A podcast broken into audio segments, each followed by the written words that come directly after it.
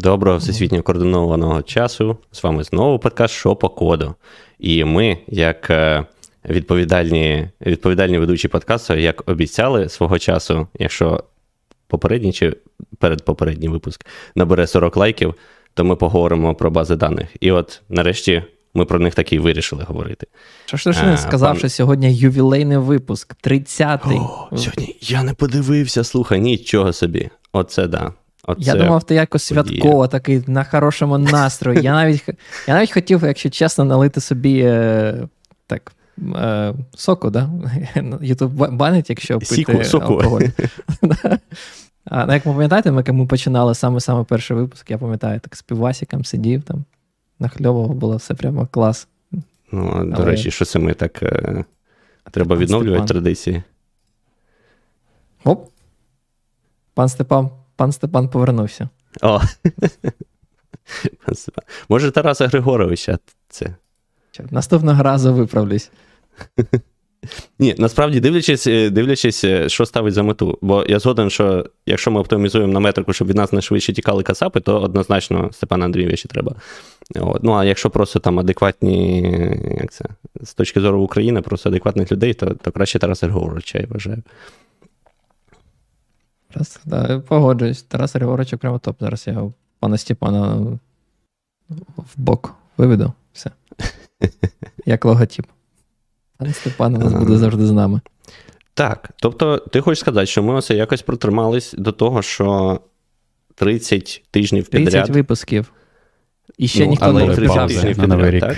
Бо ми ж ми ж не. А, на Новий рік ми пропустили один, да? Спочатку, здається, ми не кожного тижня виходили. Там були коли, коли тільки да. коли тільки починалось, мені здається, перший місяць ми виходили раз на два тижні, а потім Точно. почали кожен тиждень варнякати. І головне... Конкурувати конкурувати з радіотом. До речі, а ми в той самий час чи ні? Я не знаю, я давно їх не слухав. А, ні, вони вони зранку, здається, навпаки, вони здається, зранку по Україні? Чи ну, по європейському часу?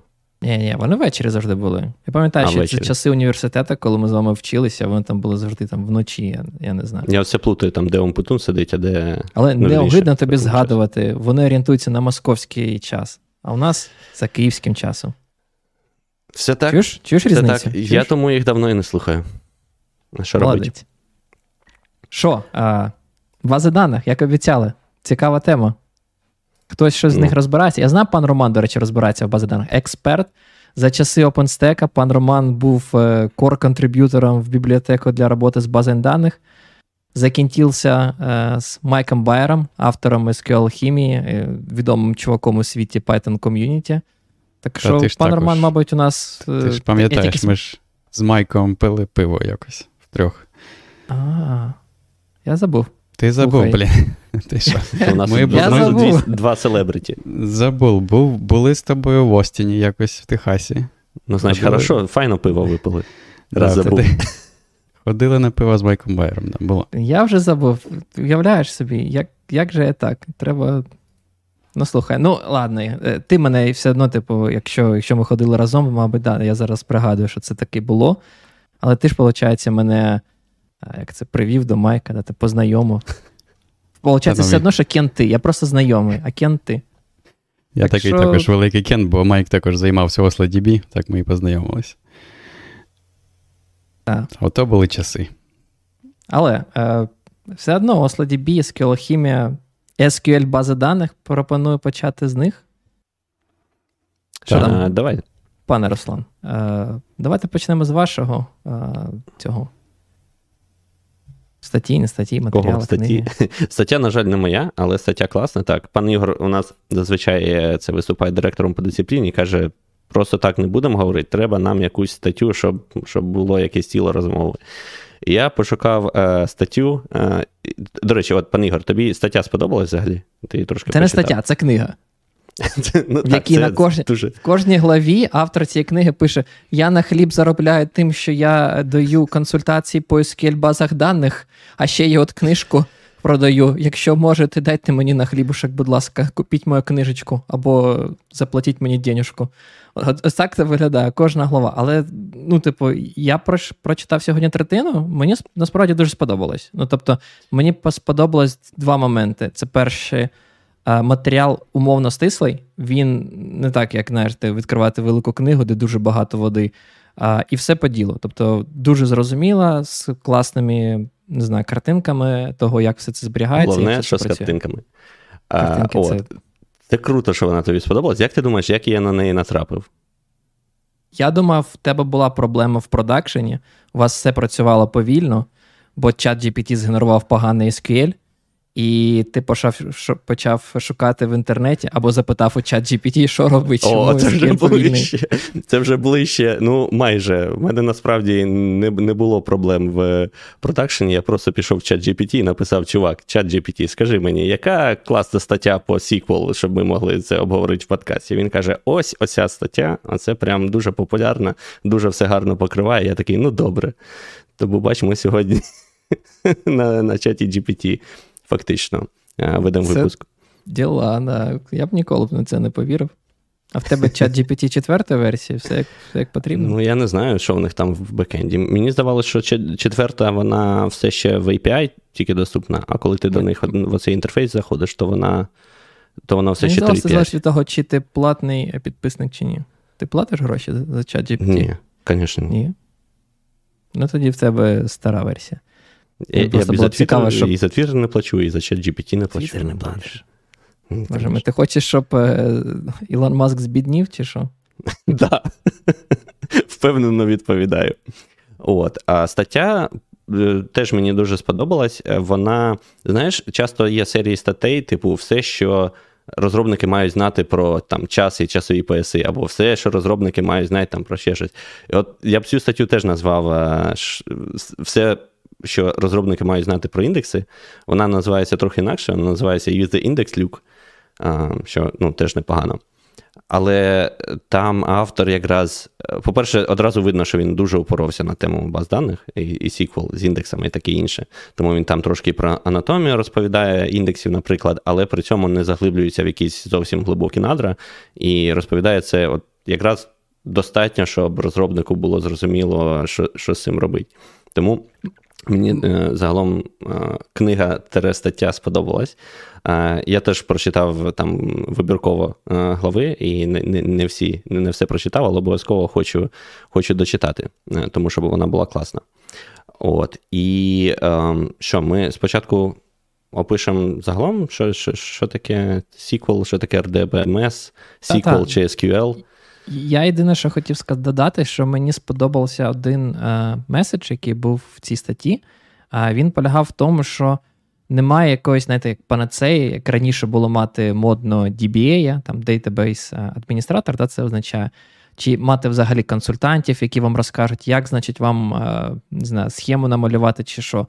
Е, чувак насправді намагався е, ну, е, сказати таку просту річ, що ніхто, окрім розробників, не може знати найкраще, що треба зробити. І мені це сподобалось, бо це це правда. Якщо ти не знаєш домен, з яким ти працюєш, якщо ти не знаєш, які е, запити ти будеш відправляти, то як ти можеш правильно сконструювати е, модель, ну, типу, я не знаю, як це називається, модель в базі даних, да, чи, чи, чи схему, ну, схему, так, структуру. Да, перепрошую, да, схем базу даних, як її спроектувати так, щоб твої запити були е, ефективні. Ну і в подальшому, як створити правильні індекси, щоб твої запити залишалися ефективними. І зазвичай консультанти цього всього не знають.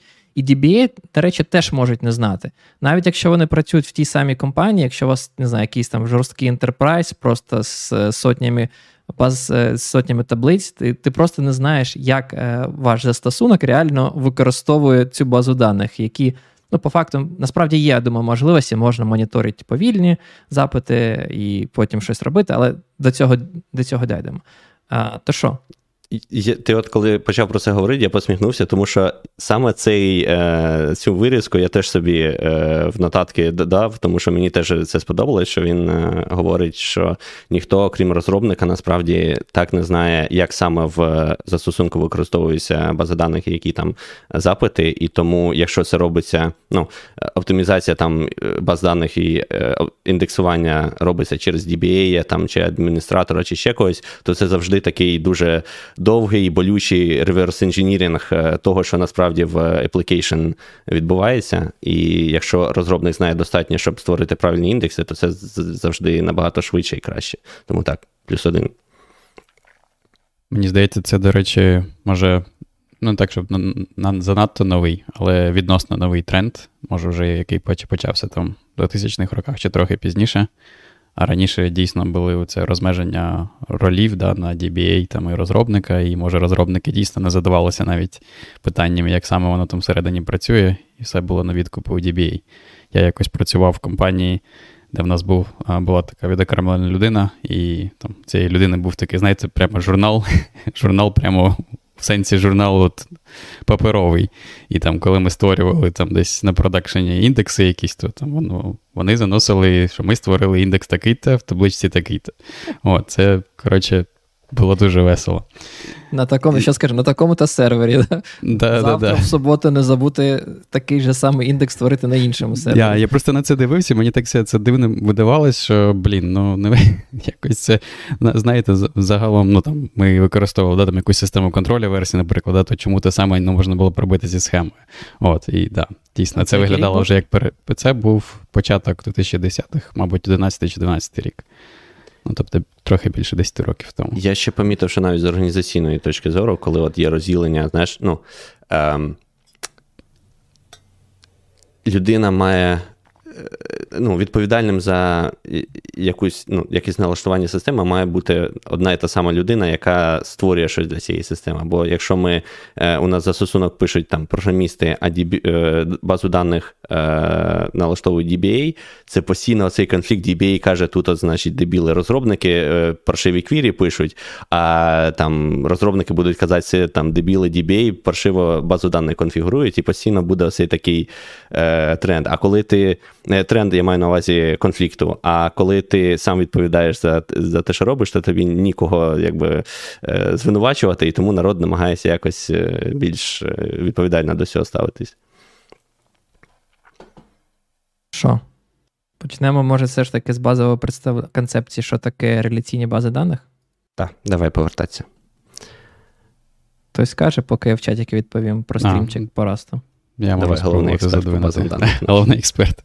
Да, я, до речі, можу потім іншу книжку прорекламувати, яка мені так також дуже подобається. А, От насправді, да, ми хотіли розпочати з, з реляційних самих баз даних, тому що, мені здається, ще до нещодавно вони просто вважалися як синонімом взагалі поняття бази даних. Зараз на ринку більше всього існує і різних варіантів. І цей от термін, який я дуже не люблю, NoSQL, а, який buzzword, який загалом нічого вам не може сказати навіть, що саме мається на увазі, але тим не менш. Особливо Реляці... зручно, коли NoSQL потім додають такий SQL синтаксис. Да, да, ну, да. Да, По-перше, мабуть, що найцікавіше, да, що ця от, ну, мова, да, яка використовується для запитів, вона, в принципі, відокремлена від самої моделі представлення даних, тому мені здається, найцікавіше там модель. А, от, І сама модель, да, там вона існує, здається, 70-го року, який там Едгар Кода її ввів. От, І вона з 70-го року до сих пір використовується і досить поширена, да? незважаючи на те, що зараз у нас там всілякі є Монги, Bigtable, Apache, Cassandra і всілякі інші речі, але тим не менш. Я думаю, Postgres і MySQL це найперше, з чим ви, скоріш за все, будете знайомитися. чи там Слухай, SQLite. Ну, SQLite. Це, це теж свого роду революція, мені здається, особливо для цих, е, як, як до речі, перекласти embedded системи. Будовані, будовані системи? Мабуть, Будовані системи. А, в кожному телефоні по SQLite. І і для тестування. В кожному застосунку по SQLite. Стопудово, да. От, Але так, що я хотів сказати, що дуже цікаво, що, по-перше, так довго ця модель живе і квітне, да, тому це означає, що вона а, спроможня це робити. От, І вона на тому здається, видається дуже простою, да, тобто ідея така, що є якісь а, вон, типу, вони називаються реляції чи відношення, да, от, які які потім в сіквелі перетворюються на таблиці. От, І оці от реляції, а, в них є якісь кортежі всередині, які в сіквелі перетворюються на рядки. От, І між цими реляціями можуть бути. Да, Здається, така дивна назва, бо вони називають їх реляції, да, а потім відношення між ними також можуть існувати. От, Мені і... подобається, як ти сказав, типу, знаєш, є картежі, які в сіквелі перетворюються на рядки. Знаєш, так, от чітко відокремив е, визначення, які існують да, там в SQL, і визначення, які існують е, на папері. Я просто я просто хотів сказати, що це коли Едгар Кот це пропонував, да, він це створював як там якусь абстрактну математичну модель, от, а потім uh це імплементували вже в сіквелі і перетворили на якісь такі більш може, практичні, зрозумілі. А а це, це, до речі, да, цікава штука, що по факту стало, знаєш, таке чітке співвідношення. Я я, не не, я не впевнений, що я чув про інші бази даних, які не SQL, але реляційні. Ну, саме класичні реляційні. Е, співвідношення між чим? Я не можу не зрозумів. А, ну, думку. коли там, да, там, до того, що те, що ти кажеш про цю модель реляційних баз даних, е, яку цей, блін, як чого казали? Код? Едгар Код. Я не знаю, не пам'ятаю хто. Ну, коли він запитав з цим е, картежами і всі ці штуки, коли він їх описував, да, то мені здається, нема іншого, окрім сіквела, реальної імплементації цієї моделі. Да. А, ну да, я не не певен я не про імплементації, да, але є, є там стандартні математичні операції, да, там, типу, проекція, угу. це декартове множення. І і я, я просто ще хочу сказати, що їх не так багато. Да? Тобто там модель досить проста, і можна створювати от на основі цієї моделі, мабуть, що мені не цікавіше, це можна от створювати якісь відношення між цими от колекціями, да? і можна якось їх пов'язувати, і там мож, можуть бути різні види цих пов'язувань, можна, можуть бути там один до багатьох, багатьох до одного, чи багато до багатьох. От, І, в принципі, це.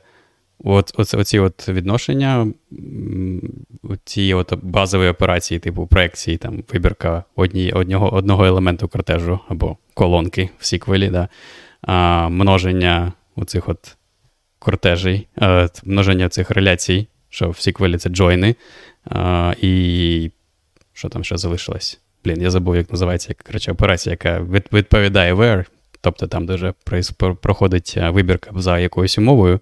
Це, в принципі, все, що потрібно да, для того, щоб виразити дуже-дуже багато речей.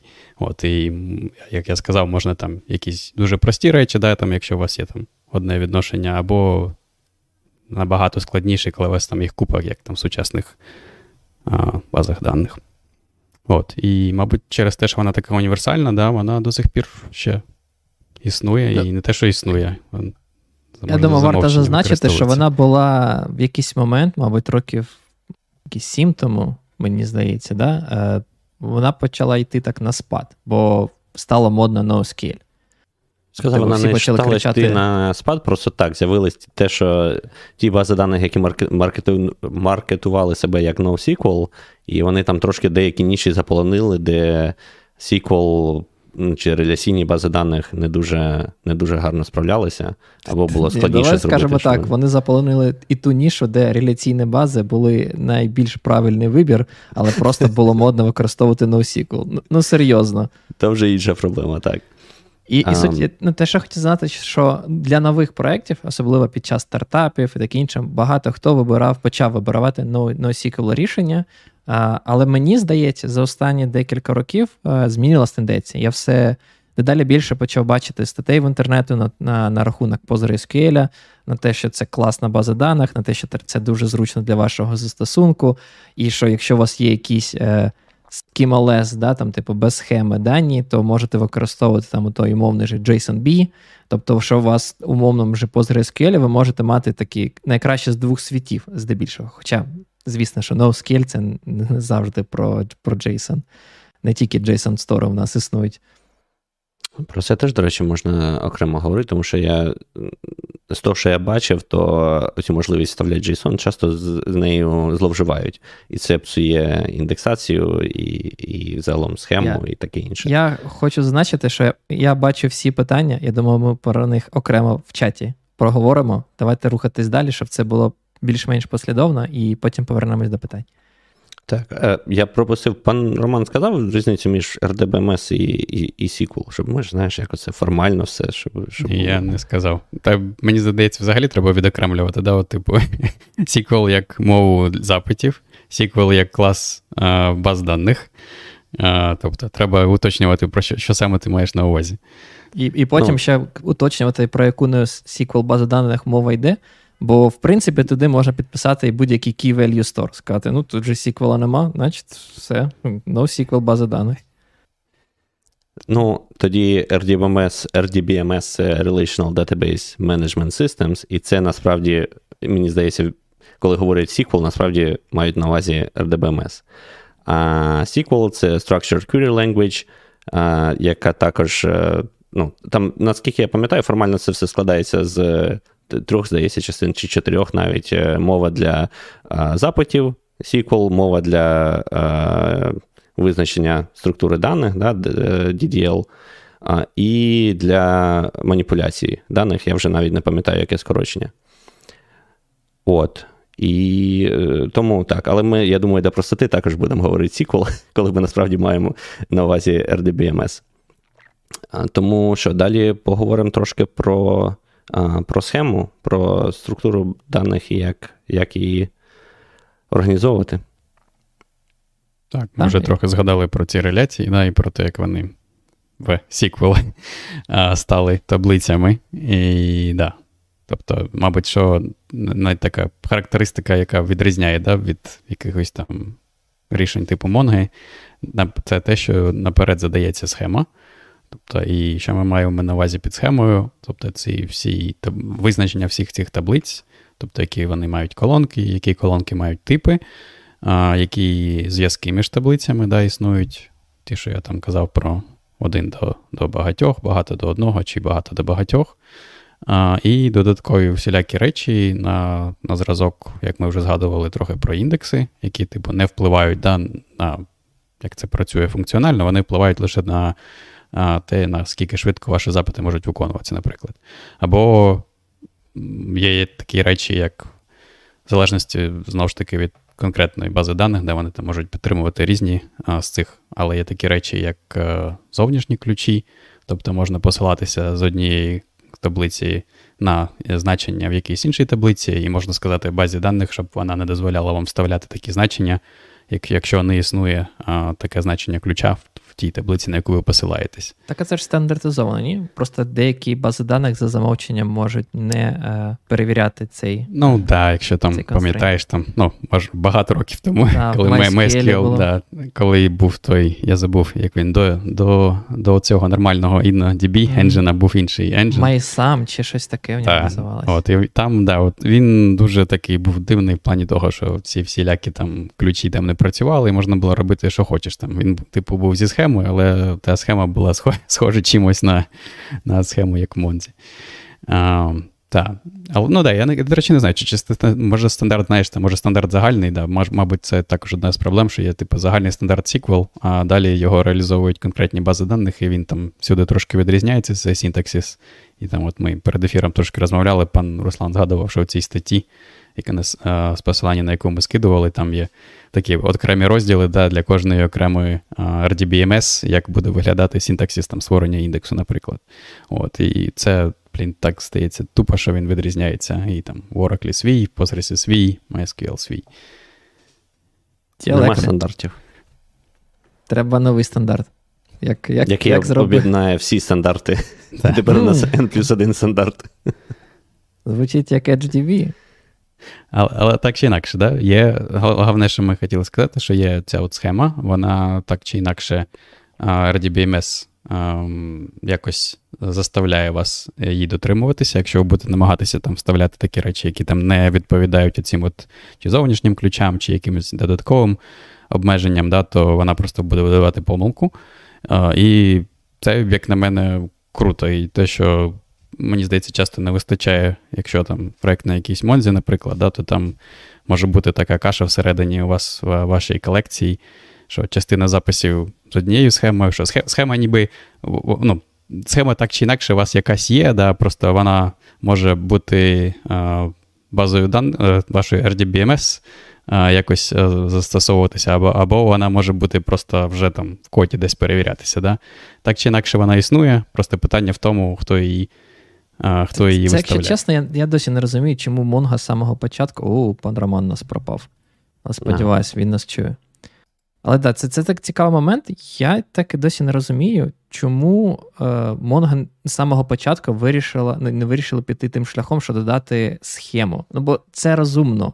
І, я, я до того, що ну, да, можна сказати, давайте так, маємо там, не знаю, 5 обов'язкових е, полів, і всі інші можуть бути опціональними.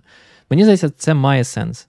Але ось цей момент, те, що вони сказали: О, хм, у нас нема схеми, давайте використовувати, вставляти все, що хочеться, це якось це якось дивно. Ну, бо і знову ж таки, ви пишете код, ви зазвичай все одно маєте якусь модель даних. І працювати з тим, що у вас кожен об'єкт буде в там в одній колекції, всі об'єкти можуть бути абсолютно різними. Ну, це звучить якось е, якось Мені дивно. Просто, мені просто здається, що можливо це було таке навіть маркетингове рішення, тому що коли Монга вийшла, одне з... були популярні.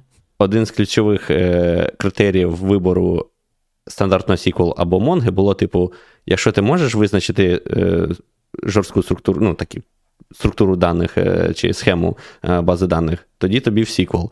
Якщо не можеш, ну складно буває, тоді там різної різної форми об'єкти приходять, чи ще щось, ще щось, тоді на SQL, тоді Mongo. І потім а, такі, а але погралися і досі. Такі, типу, тепер можна додавати. Ви ж знаєте, да, що в Монгі схему можна зараз додавати. Там зараз ніби і транзакції навіть є. І транзакції є, все є. Ну, типу, погралися досі. Ну, і зробили як треба. Це знаєте, мені нагадує, як ці е, да, там, типи, що стало популярно використовувати ці мови по типу Python, там TypeScript, де е, типи не настільки серйозні, як там в статичних мовах до програмування, не настільки ці всі чеки е, перевіряються. І, і, і, і, типу, точно так же з базом даних. Типу, о, да, давайте хаос, клас, типу, ми за свободу. Потім щось якось на реальному розмірі даних, ну, якось незручно. Якось давайте повернемо транзакції, давайте додамо валідацію даних. Але да, вони це називають, до речі, валідація в цьому в Монзі. Це не схема, це валідація. Ти можеш як на колекцію. Ну, Тому що я думаю, еволюційно до цього прийшли. Знаєш, в Монгу почали пихати все, що е, заманеться, і потім часом зрозуміло, що цим дуже складно на практиці працювати, коли ти навіть не можеш бути впевненим, що тебе якесь поле є, якесь нема, нема ніякої. Порядку нема. І потім вирішили: ну окей, валідацію все-таки треба додати. Знаю правда... одного місця, де є 15 терабайт в Монгі без е, строгої схеми. Це, звісно, жах ще повний. Згоден. Це 15 терабайт навіть з WireTarget, там, де вже є той компресія. Mm-hmm. Так, так.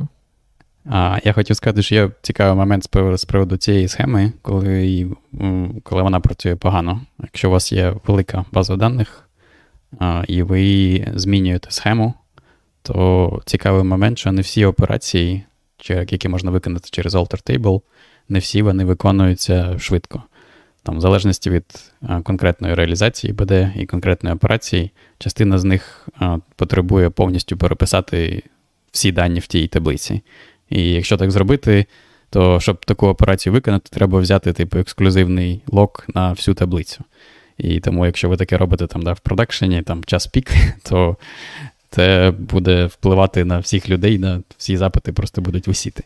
І на от. структуру бази даних. У нас ти от просто говориш, у нас якраз саме такий інцидент був, і кілька разів проблем пов'язаних з цим було. І інколи люди реально, коли їм треба додати якусь колонку, в результаті додають там нову нову таблицю, тому що не хочуть парити з тим, як як змінити ем, поточну схему, щоб е, не отримати якийсь черговий да, так, лок на всю базу даних. Да, ну я, до речі, не знаю, чи є нормальний спосіб типу, цього запобігти, бо останній раз, коли я дивився, MySQL, там є таке в документації, прямо, от знаєте, список. Коротше, там такі операції вони не блокують, такі беруть такі lock и. От, І треба все це дуже уважно дивитися. Може, якось можна додати.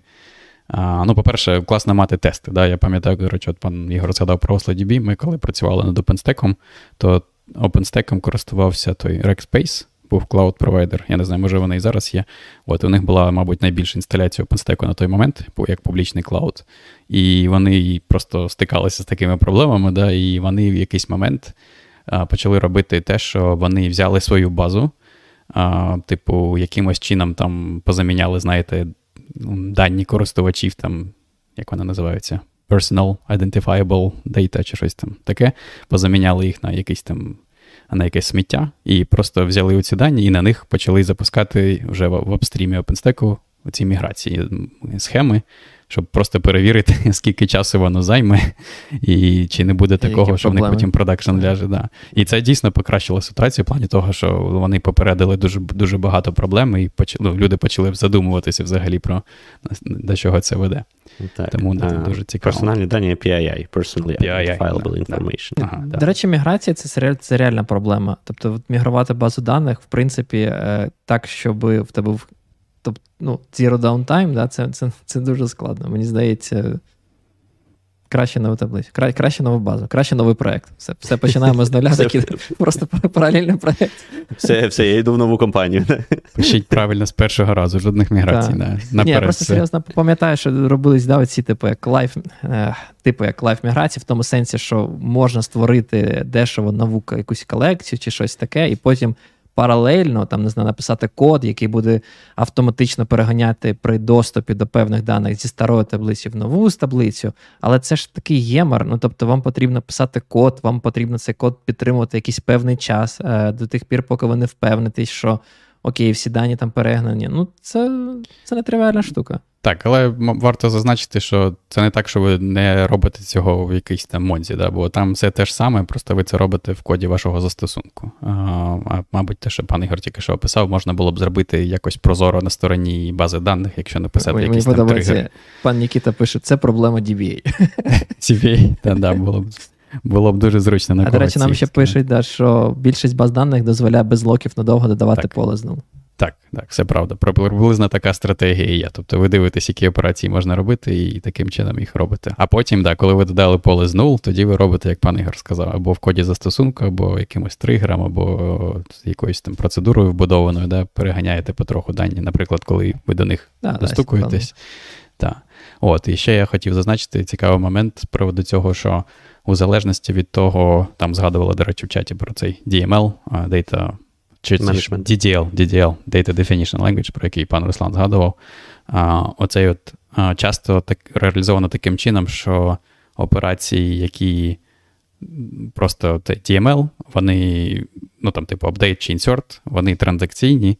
Але коли операції DDL, коли ви там alter table робите, вони не транзакційні.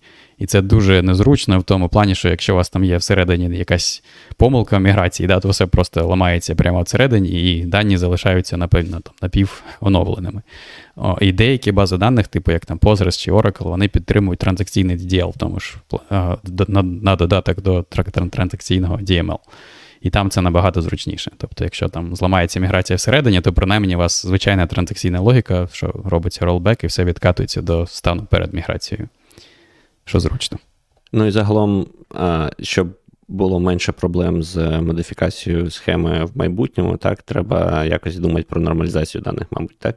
Бо це ж, по суті, Ну, нормалізація дві речі намагається досягти, наскільки я б сказав. Перше, О, це... згадав. Перша нормальна форма, друга нормальна да, форма, і третя як сам нормальна. Бойера Кодса, так і ще.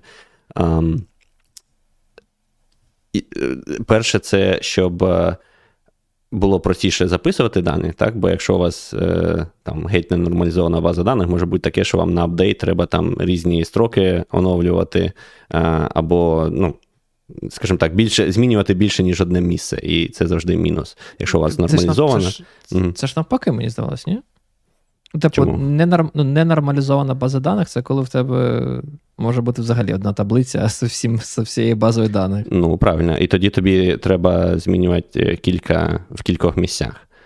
Як, ну, скрізь, де в тебе референс. А так, якщо в тебе винесено в окрему таблицю, ти там змінив, і в усіх так. місцях, де на нього референс, е, типу, чи посилання, там воно автоматично змінюється. Так, так. Я, я не але так тоді... зрозумів, коли ти сказав. Сорі. Так, може, не не, не так виразив, sorry. Але тоді теж є проблема, що тоді нам треба дуже багато джойнів робити, якщо в нас дуже строго нормалізована база даних з купою таблиць. І це завжди такий е, компроміс між швидкодією і е, простотою керування даними, да, менеджменту даними. Пан Роман, mm-hmm. тебе був якийсь цікавий досвід з нормалізацією, денормалізацією і таке інше?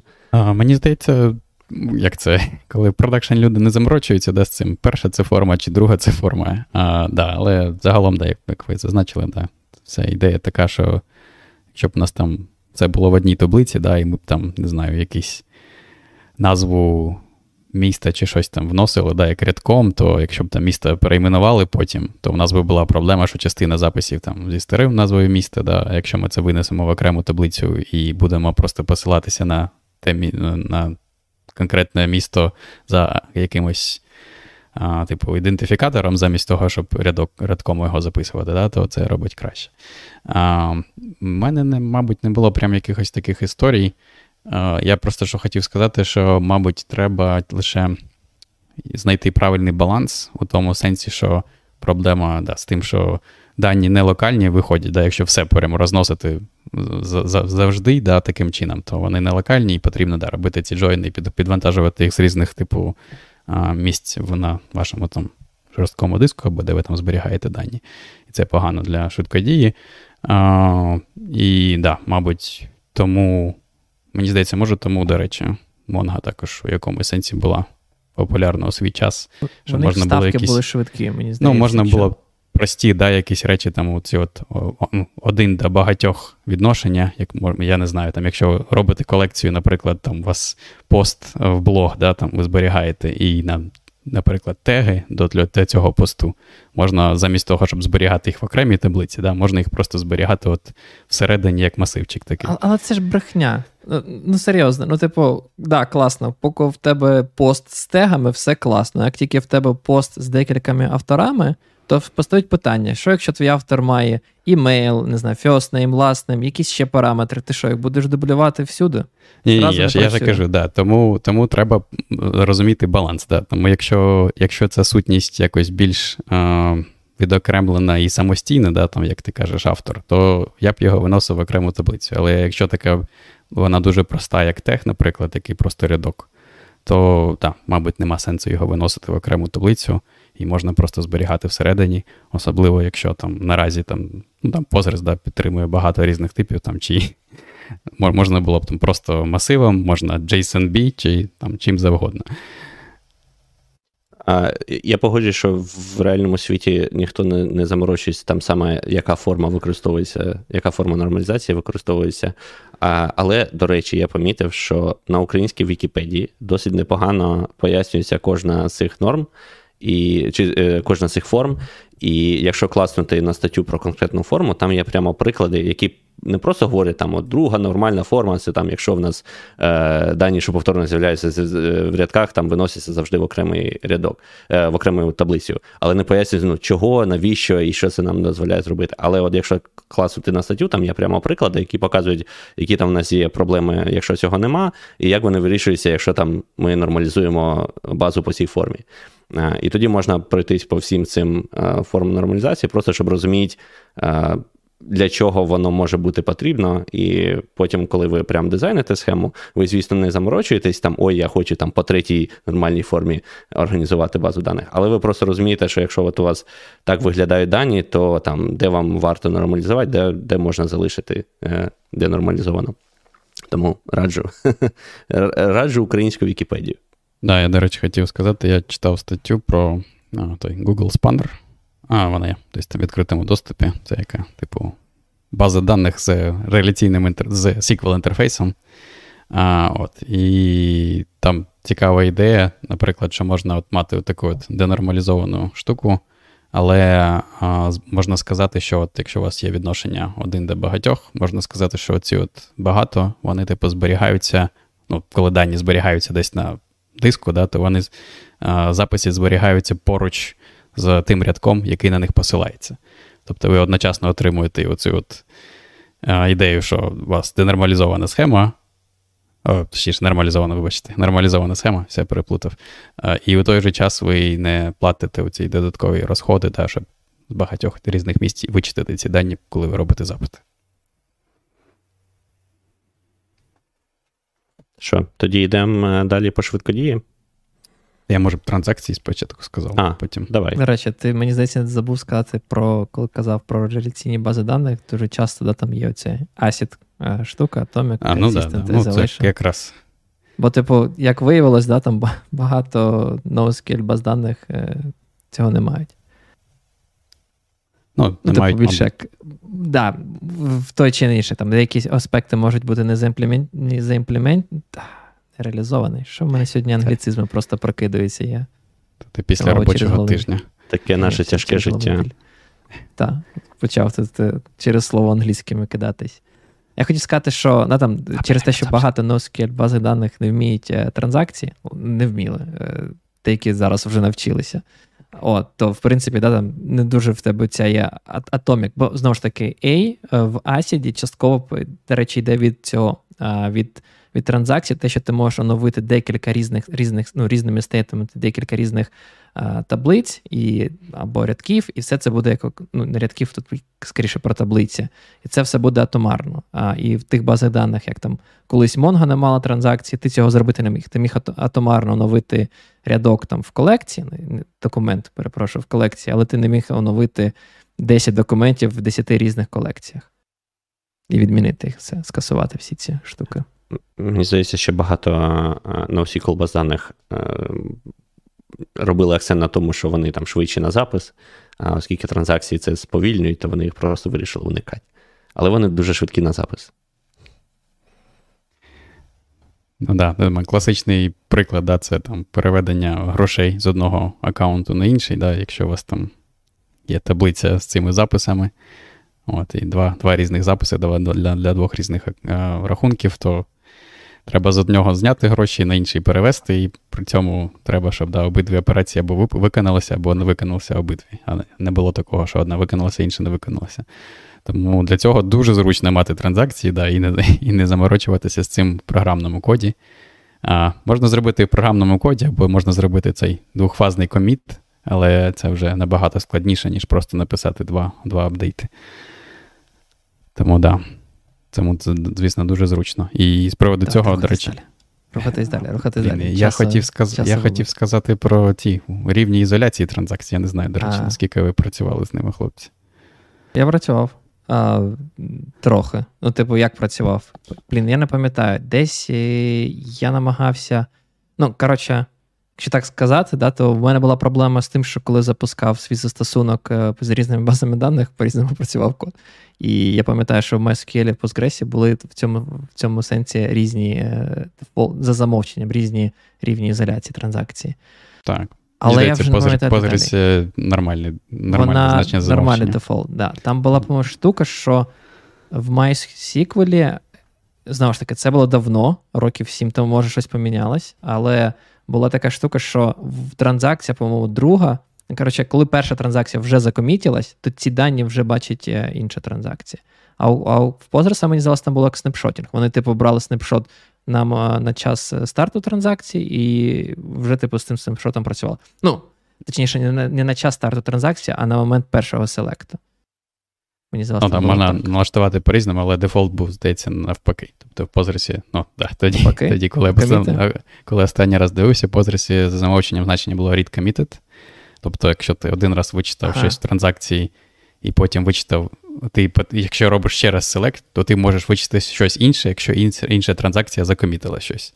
А, а, а MySQL був default repeatable read, тобто, якщо ти вже щось а, вичитав в транзакції, то до кінця було. транзакції буде те ж саме, ти, бо ти будеш бачити. Що що, що значить нормально? Получається, в позрусі ненормальна штука. Так, але тут же ідея така, що навіщо да, різні. Тобто можна таким чином можна контролювати, наскільки в тебе оце додаткові розходи на те, щоб а, скільки mm-hmm. ти можеш рівень конкурентності да, підтримувати. Бо якщо все робити через repeatable read, то треба там більше накладних розходів на БД, щоб це там зберігати ці.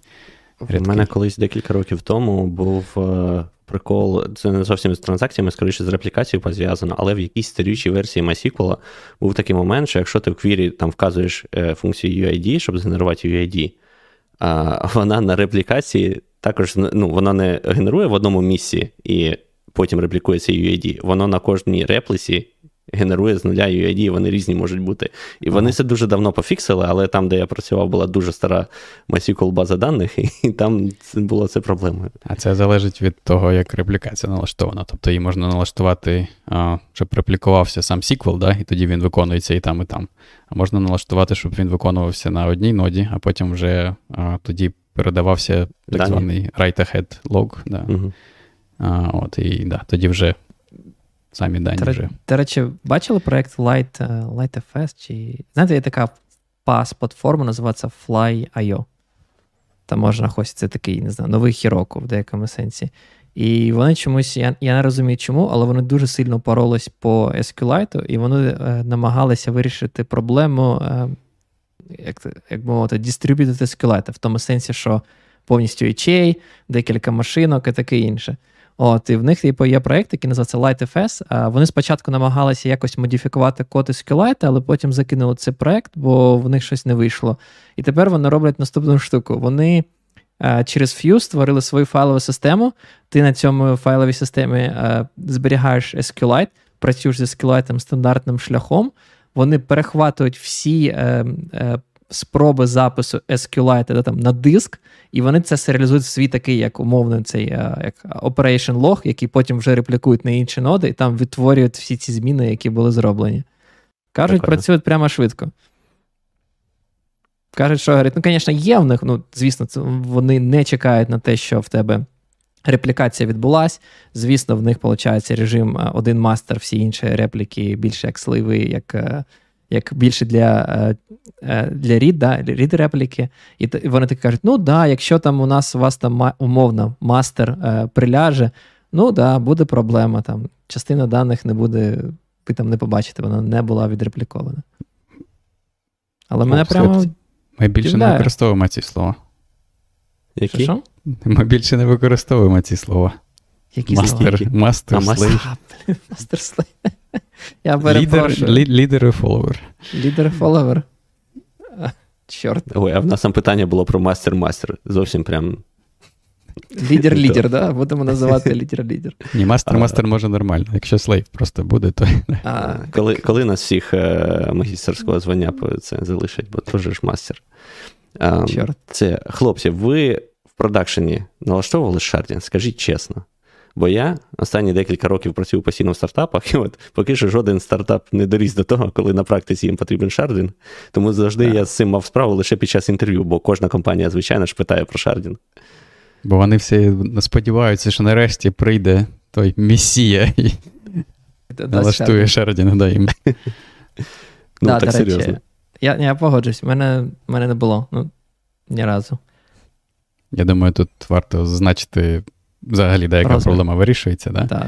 А, мабуть, ти що хотів про швидкодію сказати, що в залежності від того, що саме ми хочемо зробити, а, проблема яка? Та? Якщо в нас а, треба масштабувати запити на зчитування даних, то це робити відносно просто, бо можна мати оці от репліки, про які ми згадували, да? можна їх створити там декілька.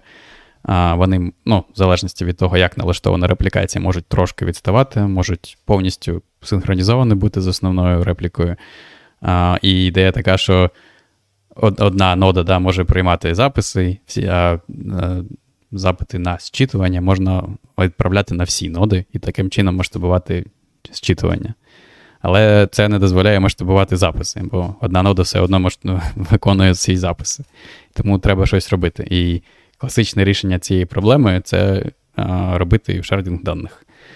От, і як його робити, в цьому весь вся складність. Да? Бо треба правильно обрати ключ, по якому ви робите шардінг, і потім треба ще заморочитися з цим, а як саме цей шардінг буде виконуватися. Бо, наприклад, можна там, я не знаю, до речі, як він називається? Vertical sharding називається, до речі, можна зробити таким чином, щоб деякі таблиці, наприклад, жили на там, одному да, там, інстанції бази даних, да, інші на іншому інстанції бази даних, але в рамках однієї таблиці все одно буде да, ваш bottleneck.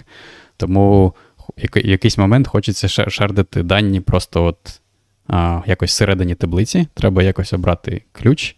Але з цим є інша проблема. Да? Навіть якщо ви якимось чином е, зробите такий, а, таким чином шардінг, тоді ви втрачаєте цю вашу магію транзакцій, бо транзакції будуть існувати вже лише в рамках одного шарду такого.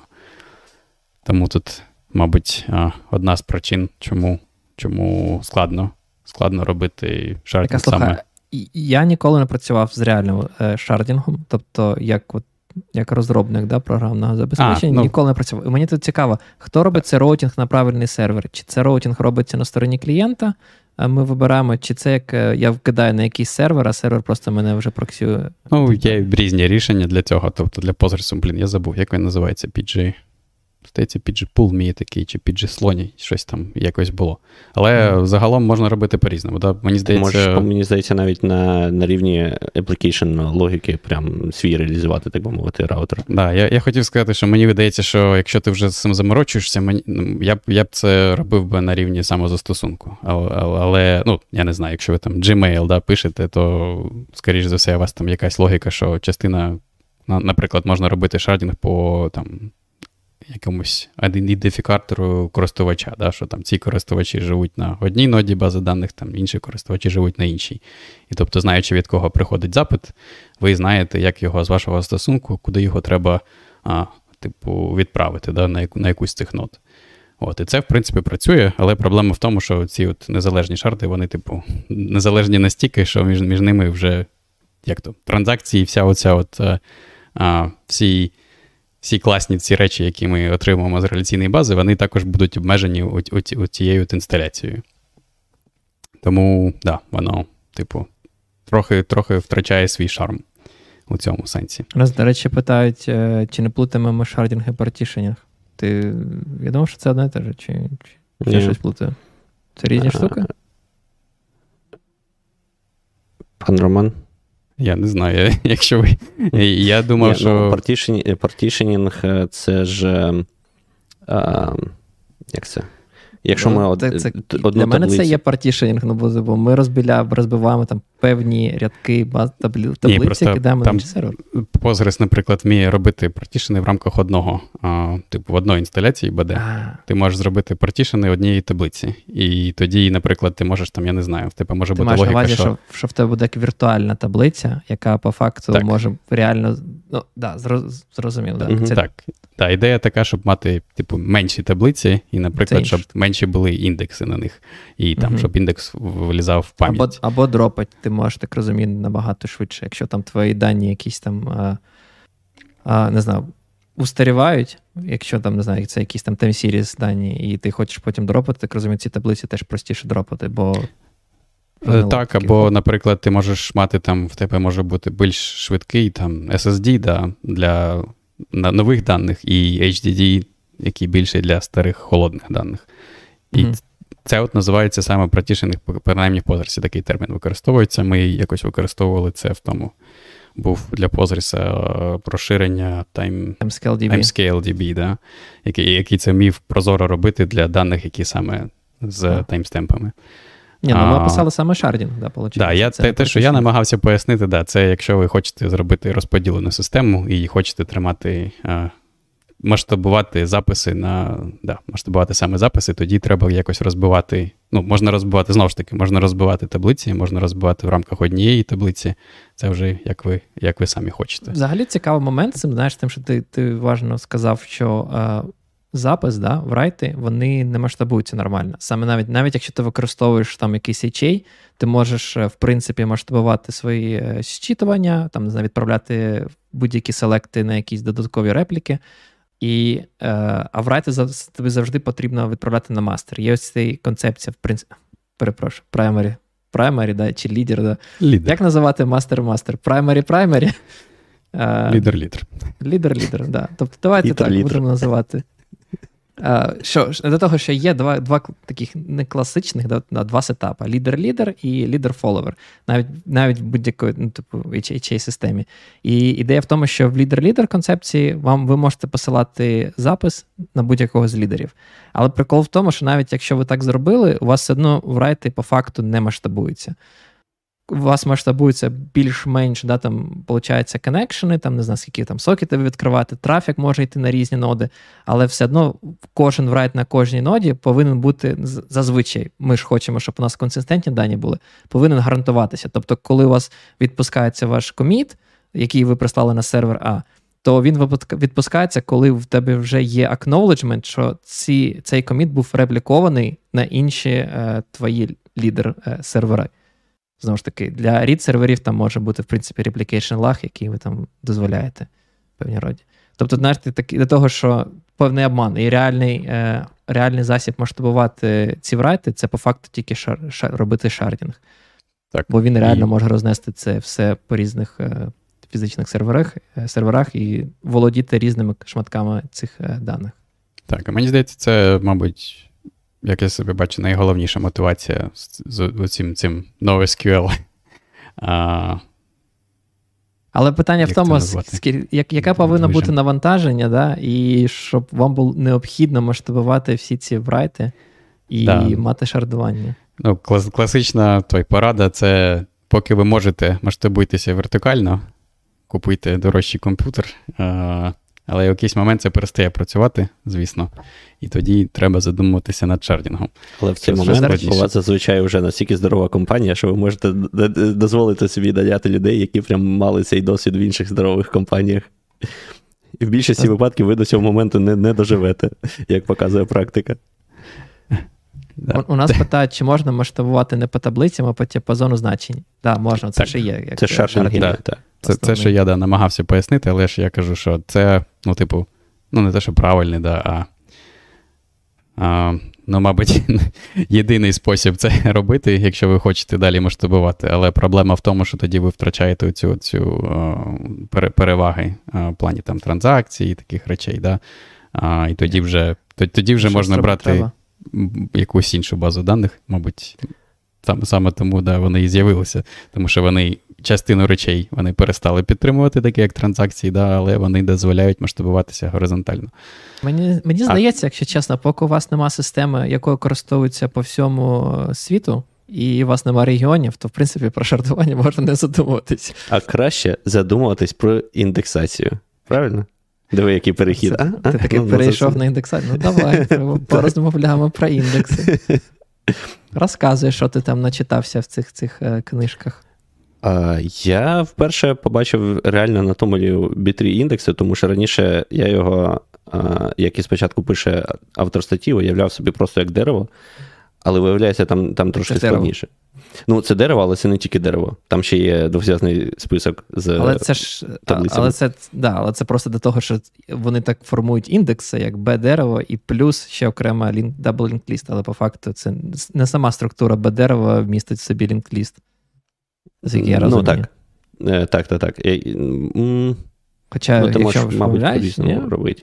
Там просто є B3, а є B 3. І я не дуже сильний в назвах е, окремих структур е, даних і nitty-gritty details, да, як це в мілких відмінностях е, інших. Я пам'ятаю, є якась структура даних. Я просто люблю зазвичай ну, якось чітко розуміти терміни. Я пам'ятаю, коли я е, вивчав алгоритми, я знайшов якусь структуру даних, е, теж якийсь вид дерева, і пішов читати, а чому ж воно саме так називається. І в Вікіпедії було написано: типу, а, ніхто не знає. От хтось так назвав там. От я не пам'ятаю, це не B3 було, здається, щось інше, теж якась буква і 3.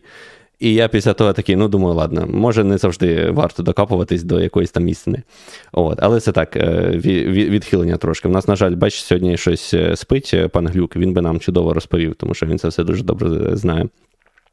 Але загалом ситуація така, що якщо в нас просто е, лежать е, дані в таблиці, дивлячись від того, як, який в нас ключ, вони можуть бути там і не відсортовані, е, або, скажімо так, вони точно не можуть бути відсортовані одразу по, по всім колонкам. Тому є складність в, тому, щоб знайти ну, конкретні ем, рядки, які підходять під, е, під наш запит. Тому що якщо в нас відсортовані дані, ми можемо зробити ефективний пошук, якщо в нас дані не відсортовані, не можемо. І тому треба якось викручуватись і е, робити такі, е, як лукап таблички, в які можна підглянути і швиденько знайти потрібне нам значення. І, власне, цим я займаюся індекси. Індекс, е, я це е, поки пан Роман схвально хитає головою, я буду продовжувати, коли я щось скажу неправильно, ти кажи. Е, Кривися такий, така. це, Що знаєш, це як, я, я відчуваю себе як на екзамені. Ти такий говориш, такий професор такий хитає головою, хитає. Потім, коли він так щось знаєш, вираз такий робить, ти зразу, блін, що я не так сказав. Не На захисті магістерської роботи. Так, так. Не нагадуй. О, о, Я, до речі, ні, магістерську нормально, я бакалаврську англійську вздумав захищати. Це можна якось окрему історію, як байку розповісти, щоб уникнути питання від професорів, яких яких я не любив, але але які не знали англійської, щоб мені їх задати. Next question. um, от, Тому uh, нам треба робити певний компроміс. І індекси роблять компроміс. Uh, додатковим, додатковою пам'яттю, яка на нас е, на них витрачається, е, щоб побудувати якийсь такий спосіб адресації да, даних, які в нас є е, в таблиці. І е, зазвичай це робиться в більшості випадків, скажімо так, найпопулярніший індекс це от B3 індекс, який в нас е, е, будує таке собі дерево, можна сказати, збалансоване, і тому воно завжди обмежене в висоті яке, е, ну, по суті, бере всі значення в таблиці по якійсь колонці і сортує їх по, якби, робить дерево, да, яке в нас, ну, по суті, відсортоване. Чи дозволяє якби, шукати по відсортованим даним. Я тут не не певен, як його, як це словами краще описати. Знаєш, Мені здається, зараз би було б класно пошарити екран і якось е, намалювати, але вже вже як є. Пису словами. Що що? Описуй словами. Уявіть Та ось стараюсь, бачиш, зараз трошки не дуже виходить. Але проблема в тому, що е, якщо в нас, е, ну, по-перше, це велике дерево е, може бути, хоч у нас там логарифмічна складність, так?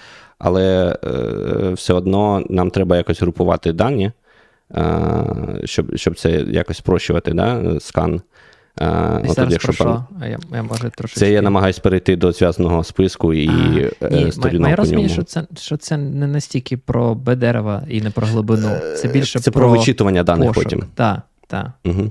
Бо тебе а, може цікавити не тільки один елемент, який ти шукаєш, і в принципі цих елементів може бути де, декілька, тому тобі треба перейти, так, коли скануєш. Це до того, що індекси можуть використовуватися не тільки, щоб знайти да, там, по ключу, який унікально ідентифікує твій об'єкт, і ти сразу його знайшов.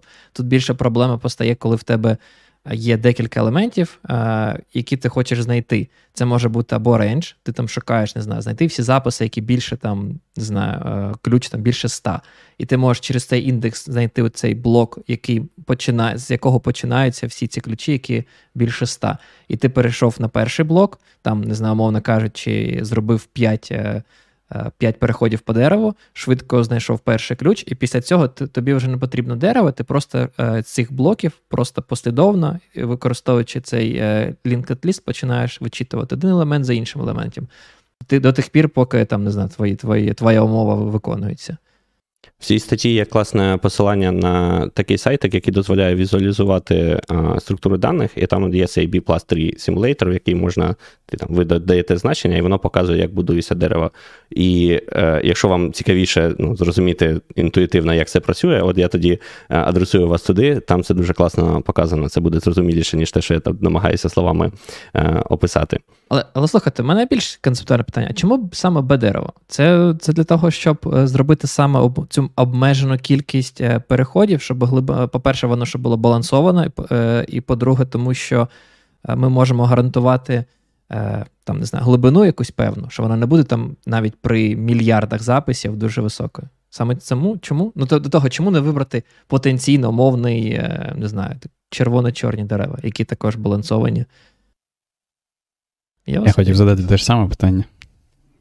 Good, пан, good пан Руслан, вам задали питання. Е, Як це? Я, Що я в екзаменах на таких випадках казав? Е, знаєш, ну Це очевидно, що відповідь буде в стилі, е, якби в собак, чи якби в риб були, була шерсть, то в них би були блохи. Е, але загалом е, не знаю. А, okay. Я можу сказати. Ідея така, щоб мінімізувати кількість uh, зчитувань необхідних з того, з файлової системи. Бо, на відміну, якщо у нас там в оперативній пам'яті, да, якщо ми робимо там цей чорно, червоно-чорне дерево, то там цей от branching фактор лише 2, і глибина дерева більше, да, але ці от стрибки, які нам потрібно по пам'яті робити, вони просто набагато швидші, е, ніж якщо тобі треба щось читати з файлової системи. Якщо воно там локальне, віддалена, чи там HDD, чи SSD, як, як завгодно. Це, це, це, це, до речі, да, цікава штука, бо існують випадки. Я знаю такий випадок в продакшені, в якому весь індекс в пам'ять не не завантажується. Не вистачає. А, до речі, хороше хороше питання: вартість перебалансування в червоно-чорних деревах е, низька чи чи, чи, чи вища, ніж в B, Я не порівнював. B3? Ну, вони ну, алгоритмічно там і там, і там логарифм буде, Логарифм. просто з різним фактором. Да, Мгм. того. А, але ідея така, що ти намагаєшся оці от а, розмір однієї, однієї ноди, в якій багато ключів, да, ти намагаєшся її підігнати під розмір блоку, наприклад, який ти пишеш там на, на жорсткий диск там, чи щось. І Чи під розмір блоку доданих. твоєї я пам'яті. Думаю, я думаю, да, те, що ти кажеш, це має сенс, ти просто ще зменшуєш е, дефрагмент, фрагмент, дефра, фрагментованість чи це дефрагментованість? Ти Фрагментованість, зменшиш так. фрагментованість даних, бо ти можеш за один там блок, який там декілька, якщо мегабайтів, одразу вичитати. Ти знаєш, що вони всі дані послідовні, ніж просто пригати по диску. Знову ж таки, по SSD, по ідеї, буде, принципі. Та хоча ні, да, навіть на SSD це, по ідеї, вплине. Не так е, погано, як на HDD, де потрібно було крутити цю Так. головку постійно в різні боки. І я думаю, що ці дерева ще вибирали з часи, коли HDD був всюди, а не SDD. Та, Можливо, якщо дві- зараз би робив хтось індекси, вибрали б іншу структуру даних. Так, але все, все одно, так, якщо ти збільшуєш цей branching фактор, ти робиш більшим один цей блок, то да, тобі просто менше треба робити переходів. Да, менше операцій зчитування А- потрібно потенційно але зробити які от- Слухай, але який розмір блоку? От я, якщо чесно, не знайшов інформації. Я трохи так подивився і щось не, ну, не знайшов жодного Він, до речі, прикладу. так, там не, не говорить. Який розмір це. блоку? Там у MySQL, Postgres, наприклад. Це просто хоча б якийсь порядок. А, я думаю, він підганяється або під розмір по-моєму, говорив. сторінки пам'яті. Казав, що там зазвичай системі. кілька кілобайт. Або, або, да. щось таке. або під, під сторінку пам'яті операційній системі, або під розмір блоку, який ти пишеш на, на своє ну, пристрій зберігання, який би в тебе не був. Нам підказує, що часто 8 кілобайт. Мабуть, теж двократно. А, ну, по розміру, Мгм. До по речі, розміру пам'яті. Якщо подивитися, ну, в Расті, звісно, я мав, мав згадати Раст хоча б один раз за випуск, то в Расті, на відміну від. А, ну, до речі, ладно, хочу сказати, хотів порівняти C, але C а, взагалі STL не задає, яка конкретно має бути реалізація, він лише задає той порядок, який має, мають мати операції. Але в Расті є конкретна реалізація, і там для того, щоб реалізувати мап, використовується саме B3. І мотивація приблизно така ж. Ну, тільки вони не намагаються, да, там, ну, якщо, ем, якщо тут ми намагали, ці бази даних намагаються скоротити, просто зменшити кількість запитів до диску, то в Расті мотивація така, що вони хочуть локальність даних підвищити. Тобто, замість того, щоб робити ці стрибки по фрагментованій пам'яті, вони хочуть там за один стрибок, да, там підвантажили ноду, а там вже лежить не один ключ, та, а там шість ключів лежить. А, Цікаво, Берда, до речі. Але Расті, коли ви, коли ви навіть побудували індекс, відповідно, ще треба впевнитись, що ті запити, які ви найчастіше використовуєте, що вони його ще використовують. А, і мені загалом дуже сподобалось, що автор статті там скрізь вставляє прямо а, вивід Explain Analyze, як, типу, як е, поводиться там кожна, е, кожен запит, і ну, показує такі особливі випадки, коли, наприклад, ви там побудували індекс, але там ваш запит може його з якихось причин не використовувати, і, і як зробити так, щоб все-таки він його використовував. І там згадувалися такі прикольні corner cases, як, наприклад, я щось не задумався, що якщо у вас там індекс по datetime, а ви робите запит просто по даті, то він, типу, не буде його використовувати. Е, тому, ну, як мінімум, там в деяких базах даних він про це говорив. Е, і тому треба інколи такі моменти про, е, продумувати. Е, І ну, це цікаво. Тобто користуйтеся Explain Analyze і дивіться, чи ваш індекс взагалі використовується. І, а далі, якщо ні, то розбирайтеся, як це зробити, щоб використовувався, бо там дуже багато ем, буває нюансів, і в принципі це в статті описується. Або якщо вам лінки читати всю статтю, яка більш нагадує книжку, то ідіть питайте в чат GPT. Там, до речі, пишуть, що в STL червоне-чорне ж. Мені здається, що червоне-чорне, але це просто, скоріше за все, не гарантовано стандартно. Просто стандарт е, зазвичай якісь вимоги до алгоритмів і структур даних висовує, а конкретна імплементація може змінюватись. Так, ну якщо б був би пан Глюк, то він би нас виправив точно, але Мгм. да, моє розуміння було точно таке, що у пана Ігоря, те, що просто стандарт задає вимоги до алгоритмічної складності операцій, і просто під ці вимоги підпадає червоно-чорне дерево, і тому його обирають як, типу, реалізацію за замовченням. Але можна було б зробити і B3 також. Ну, Мгм. да, то я хотів сказати, чому тоді хеш-індекси не, не використовують настільки часто, але ми, мабуть, вже трохи затронули. Про те, що. Чи ні? Чи не затронули? Хеш-індекси? В базах Я- даних. я- Ч- Проговори, мабуть. чому замість B-tree індексів не використовувати хеш-індекси? Це Ну, надто типу, багато місця займало б. Ну, да, я хотів сказати, що у нас там хеш-таблиці ми використовуємо, да, чому так само не використовувати для, для того, щоб шукати щось в базі. І я Може, думаю, що Ти, головне. ти сказав хеш-індекси, я навіть не сопоставив, що ти про А, хеш-таблицю все. думаєш, що за, що за хеш, думаю. Я зрозумів. Ну, я думаю, головна причина те, що вони просто не дозволяють тобі робити ці range операції. Тобто, Мгм. якщо ти Так. просто по ключу шукаєш, тоді да, було б норм. А якщо тобі потрібно там значення більше чогось, да, там, чи значення в якогось ме- межах а, якогось періоду рейнджу, то да, то вони вже просто таке не можуть робити. Мені ще сподобалось що там один момент, який оговорився в статті, що виявляється, бувають, я цим ніколи не цікавився, а виявляється- бувають не унікальні індекси на primary ключ, а, і ем, використовується це для того, щоб е, від, як це, відстрочити е, перевірку constraints, перевірку обмежень. І це використовується, коли в нас є циклічні залежності в базі даних, виявляється. От з таким я ніколи не, не, не стикався. Я, я навіть, якщо чесно, теж, мені здається, це само протиречить самій ідеї. Ну, до того, що, не знаю, primary key, да, він, він ж повинен бути унікальний. Думав, вся суть ключів в тому, що вони будуть унікальні. Це ж не просто рандомний constraint в базі даних. А? Я просто, ну я почекав як? До того, що якщо це не primary key, не унікальний, ти просто не робиш індекс, все. Точніше, а, точніше як? Слухай, це ж різні штуки. Це, індекс е, і ну- unique constraint. Я до того, що думав, що primary key обов'язково має мати unique constraint на собі. якщо Е, він ну, не так, unique. але тут, тут, тут е, суть в тому, що ем, enforcement оці, оцього констрейну.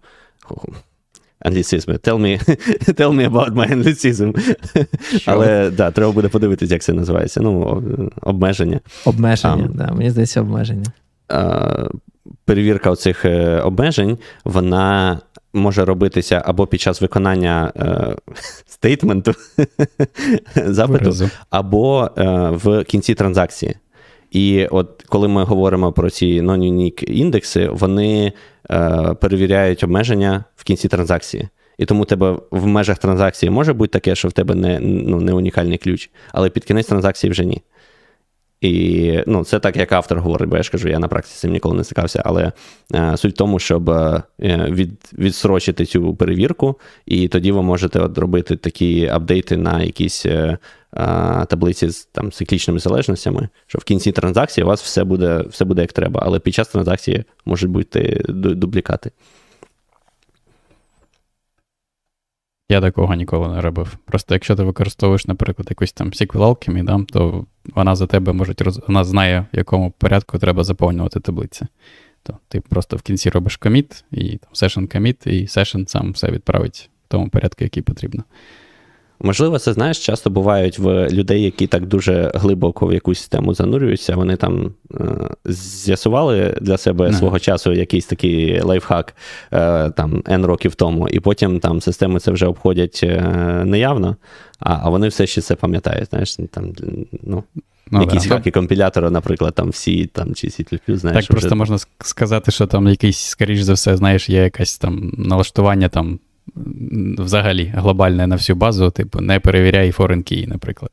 Ти можеш не вставляти, а потім включити в кінці. Ну так, але ж тут мається на увазі, що, типу, тут все ще enforcement є, просто він обмежений е, в транзакції, ти можеш створити, в межах транзакції ти можеш створити все, що хочеш.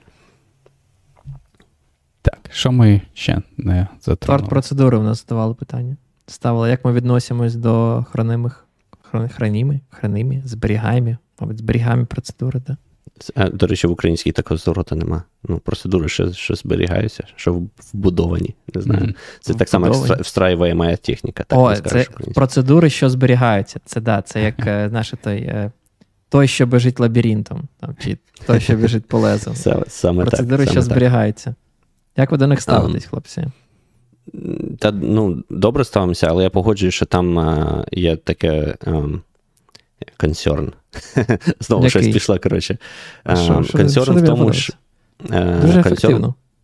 консерн в тому, що е, дуже легко е, зробити, ну, якщо надто покладатись на процедури, що зберігається, е, можна туди, е, ну, в них протікає бізнес-логіка. Якщо в тебе бізнес-логіка вже зберігається в цих е, процедурах на базі даних, то це вже якось порушує, порушує границі, да? бо в тебе має бути там бізнес-логіка в, в застосунку, а база даних має зберігати, зберіг- зберігати дані і е, там, захищати їх, організовувати і таке інше. Тобто вона та, ну, там не має бути реалізації Що якщо ти відкриєш базу даних е, через е, не знаю, HTTP? Деякі бази даних, якщо не помиляюсь, мають HTTP протокол Ну. для роботи з ними. Ну, типу, в тебе буде бізнес-логіка в самій базі даних, а всі клієнти використовують твою базу даних напряму. Тобто, ну, і багато хто так робить? багато? Хто? Ну, не знаю. Я так не Ну, ти ж Це зазвичай пишеш- специфічний ти, випадок. ти ж зазвичай пишеш. Ти ж зазвичай пишеш свій застосунок, web application, там, не знаю, на Go, на Rust, на, на Python. Ну, ну так, який але якщо це не просто. Щось вигрібають з бази даних, відправляє тобі. Якщо, це не просто корзина для якихось об'єктів, а щось, ну, якась складніша база даних, де там різні, не знаю, в тебе там є користувачі, компанії, в кожного там користувача повно атрибутів і, і таке інше, е, то зазвичай ти не, як це, база даних схована від, від е, користувача. Ти маєш якийсь інтерфейс навколо неї там через, через бізнес-логіку. Е, І тому... Маєш, да. Я ж просто прокажу, а що тут, якщо в тебе різний продукт? Якщо ти хочеш віддавати свої бази даних е, наружу клієнтам, наприклад, і твоя вся логіка і вся крутість якраз таки в цих е, процедурах, що зберігається. Ну, а я вам про- розкажу, як, як я працював в компанії, де дуже любили ці процедури. І перша версія продукту була нас повністю написана на процедурах, і другу версію, коли я вже прийшов, ми переписували на той, ну, на Python API, типу, зробили. От, і була окрема команда, це був типу такий білінг для voice-over, е, як це, IP-телефонії. От, і була окрема команда, яка займалася там виставленням там, рахунків клієнтам. От, і вони там, знаєте, там, коротше, Data Scientist, коли їх ще не називали Data Scientist 10 років тому. От вони займалися такими речами, і вони дуже любили SQL, бо мова запитів, да, дуже зручно все через базу робити. І коли ми переписали все на Python, то API, то їм дуже незручно було викликати Python API. е, ну там, знаєте, ж, блін, JSON RPC, до речі, там не було REST, там був JSON RPC, про який ми розмовляли минулого разу. І вони не знали, як це робити, тому спеціально для них в нас була а, така, такі процедури були, які були, які робили HTTP-запити з JSON RPC на наш API, а потім це назад конвертували в типи, банних, е, типи даних бази даних. Тобто для цих от DBA ніби нічого не змінилося. Вони як працювали з, з процедурами, так і працювали, а насправді процедури ходили вже в Python API. Було дуже круто, дуже прозоро, але дуже Ага. легко було зламати. Прикольно. Знаєте, є така е, база даних Snowflake, е, яка дуже популярна останнім часом. жаль. Я не дуже Ви, розумію. ви знаєте, її що там constraints не, не, не енфорсяться в цьому Snowflake? От, типу, ти там додаєш constraint на unique index, а воно просто не енфорситься, воно просто в, ну, тихо дозволяє додати все, що завгодно. Тому Мене це якась дуже дивна база даних. У нас була яку- інша яку проблема, дати коли вони camel case них хендлили. Ну, тобто вони апперкейсять все. За стандартом, де там, по-моєму, SQL, є така штука, що якщо ти не в кавички не береш свої назви полів, то а, вони, типу, як case insensitive і повинні апперкейситися. Але якщо ти в кавички береш, то це означає, що, от, будь ласка, це ім'я поля повинно бути точно таким, от як я вказав. А от вони за замовченням в Snowflake, до речі, це не підтримується. Вони ігнорують цей стандарт і такі, все одно, як ти, як ти вказав, ми будемо все апаркейсити. Там, слава Богу, це можна вимкнути, але є прикол. Але не це. Я хотів про інше розказати, про процедури, що зберігаються. Типу, через те, що багато хто останнім часом став, ну, в принципі, знаєте, да, там чат GPT, AI, все ж популярно. Багато хто почали ці дейта лейки робити, ці, типу, умовно кажучи, клауд-сховища, де у вас багато там терабайти даних, і ви хочете натренувати модель або робити е, предікшени. А потім намагаєтесь вирішити проблему, як зробити так, щоб ChatGPT не повертав користувачам е, чужу інформацію. Да, десь я це Я, чув. я, я просто хотів сказати, що Е, ви не хочете переганяти дані, яких у вас реально багато, з, умовно кажучи, однієї інфраструктури в абсолютно іншу інфраструктуру, де ви робите. І один із таких варіантів, наприклад, який Snowflake також е, пропагує, це запускати свою модель прямо як е, в процедурах, що зберігаються, в нас. Вони навіть тобі пропонують цю модель, ти можеш реально запустити. Це може бути умовно якийсь там Java-код. Це не обов'язково буде там PSQL синтаксис чи чи, щось, чи щось своє. Так що, мені здається, є є певні юзкейси для процедур, що зберігаються. Вони не всім потрібні, але якщо у вас там даних багато, і вам потрібно над цими цими даними робити якісь е, якісь операції, ви можете суттєво пришвидшити, щоб не знаю. Особливо, якщо ви використовуєте там якимись хмарними сховищами, які виконуються десь десь там, в іншій інфраструктурі, і ви не хочете між клаудами там взагалі ганяти ці дані. В ідеалі ти просто описав би прямо в сіквелі, да? тобто ти зробив би якось це декларативно, і ці от процедури, мабуть, чим вони відрізняються да, від сіквелу, тим, що вони зазвичай якась там процедура, ну, процедура, да? імперативна мова, якась або цей PL-SQL, або можна да, писати розширення навіть для того, що позрису, хоч на Python можна писати ці запити а, всередині, але просто що воно виглядає, знаєш, зовсім не той, а не. не як це не природньо, як має працю... ну, має, має працювати RDBMS SQL.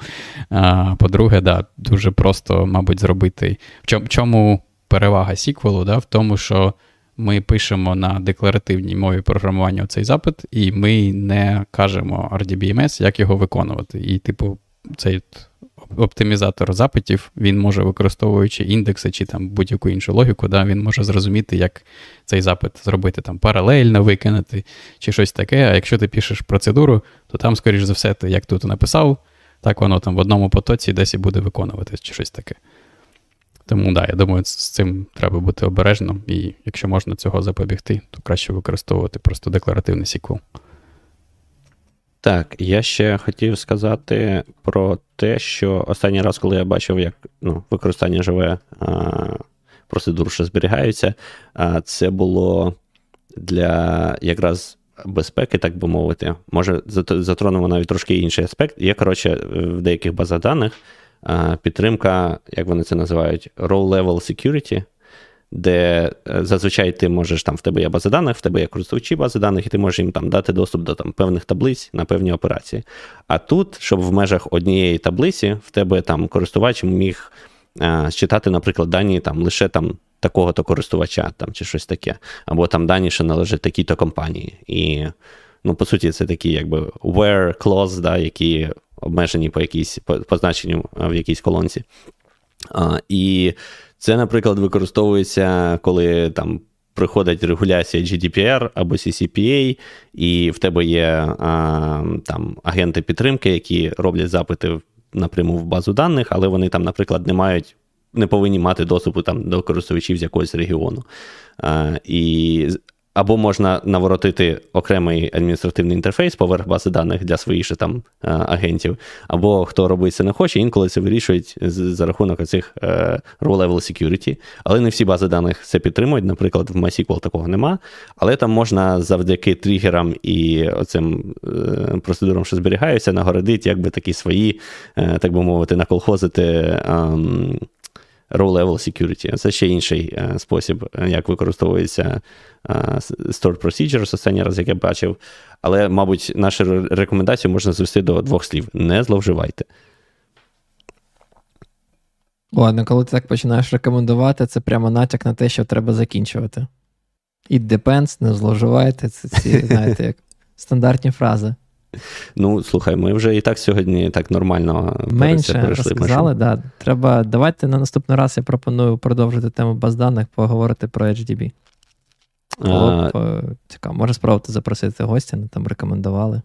Так, мені теж було б дуже цікаво, теж хотів е, подивитись на HDB. Е, і пам'ятаєте, у нас завжди перед кожним випуском е, хвилювання, чи чи ми на цю тему наговоримо щось на годину. Я тобі казав, що на тему про бази даних можна три години просто розмовляти. Це мінімум три години. Потім ну, я одразу сказав, що години. тому цього разу обмежимося реляційними базами даних, а на наступний раз поговоримо вже там про щось інше. Ну, але тепер будемо про HDB. Нам говорити. потрібен ще експерт, не експерт, а євангеліст NoSQL. Чи знаєте таких людей? Кого можна було б запросити?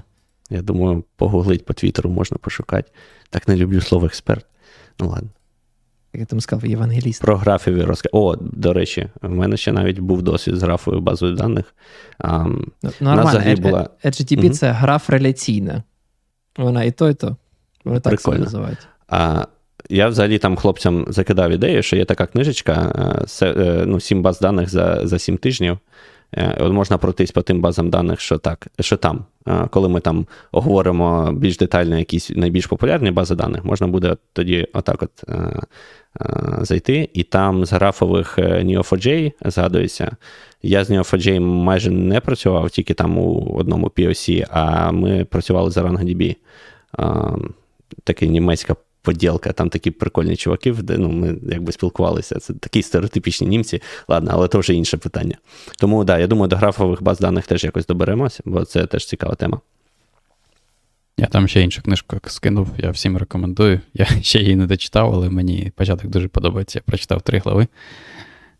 Там дуже класно описується про різні бази даних, про різні підходи, про різні моделі. Тому да, всім рекомендую. Супер. Ну що, пан пан, пан Ігор, давай давай стандартний цей. Мені потрібно зробити запис, щоб я це не повторював. І тут така запускалась моя анімашка, і яка все це казав. Та що казати? Ми, знаєш, як це як е, зараз я помітив деякі відео, прям роблять спеціально таке місце для реклами. Там в Ютубі, я так розумію, можна вказати, де ти хочеш, щоб вставляли рекламу, і там прям роблять підводку. І воно, знаєш, як це раніше було там в на ну, в старих телевізорах, е, в яких іще не on-demand контент був, а прям такий, mm. там, типу, а тепер у нас реклама, і там, типу, е, це. Там, Цей випуск записаний при підтримці Збройних сил України. Там, типу, Донайте в найближчий донат-центр. Е, якість е, промислового знищення русні гарантована. Там, типу, І потім оп, перебивочка, там музичка, якась лента за лентою, і потім продовжується програма. Приблизно так, я ж кажу. Можна прямо відосики, можна прямо тут в OBS клікати, такий хоп, прямо всередині, типу, оставайтесь з нами. Зараз буде, типу, не перемикайте канали, зараз буде реклама. Хоп, і вставляємо якийсь промо-ролик. Але щоб у нас була реклама, яка підтримує ЗСУ, нам треба тисячу підписників. Тому, пане, панове, пані та панове слухачі, працюйте над цим, підписуйтесь на канал, ставте вподобайки. Напрягайтесь, да, напряг... Я бачу, що всі перестали розповсюджувати е, посилання на цей подкаст у своїх ОСББ-чатах. Будь ласка, продовжуйте це робити. Кожен, кожна підписка важна для нас. Як тільки Нав... ми зможемо монетизувати цей канал. Viber, та хоч Viber, хоч Telegram, хоч сигнал будь-де. Як тільки ми зможемо монетизувати канал, всі, вся монетизація йде е, на ЗСУ, на ПЖ, будемо робити всі репорти, е, куди кожен цент, кожен пені з перегляду реклами пішов. А ще будемо радіти, коли ця реклама буде оплачуватись за перегляди з Росії. Да? Це ж буде класно. Тоді можна сказати, що Росія спонсорує вбивство своїх же росіян. Ідеальний варіант. Так, чекаємо з нетерпінням. Батя, батя, я стараюсь. Мій улюблений жарт. Все, дякую, що були з нами. Е, приходьте наступного разу. Як я сказав, підтримувати Збройні Сили обов'язково. Е, і все. Мирного неба всім. Бувайте.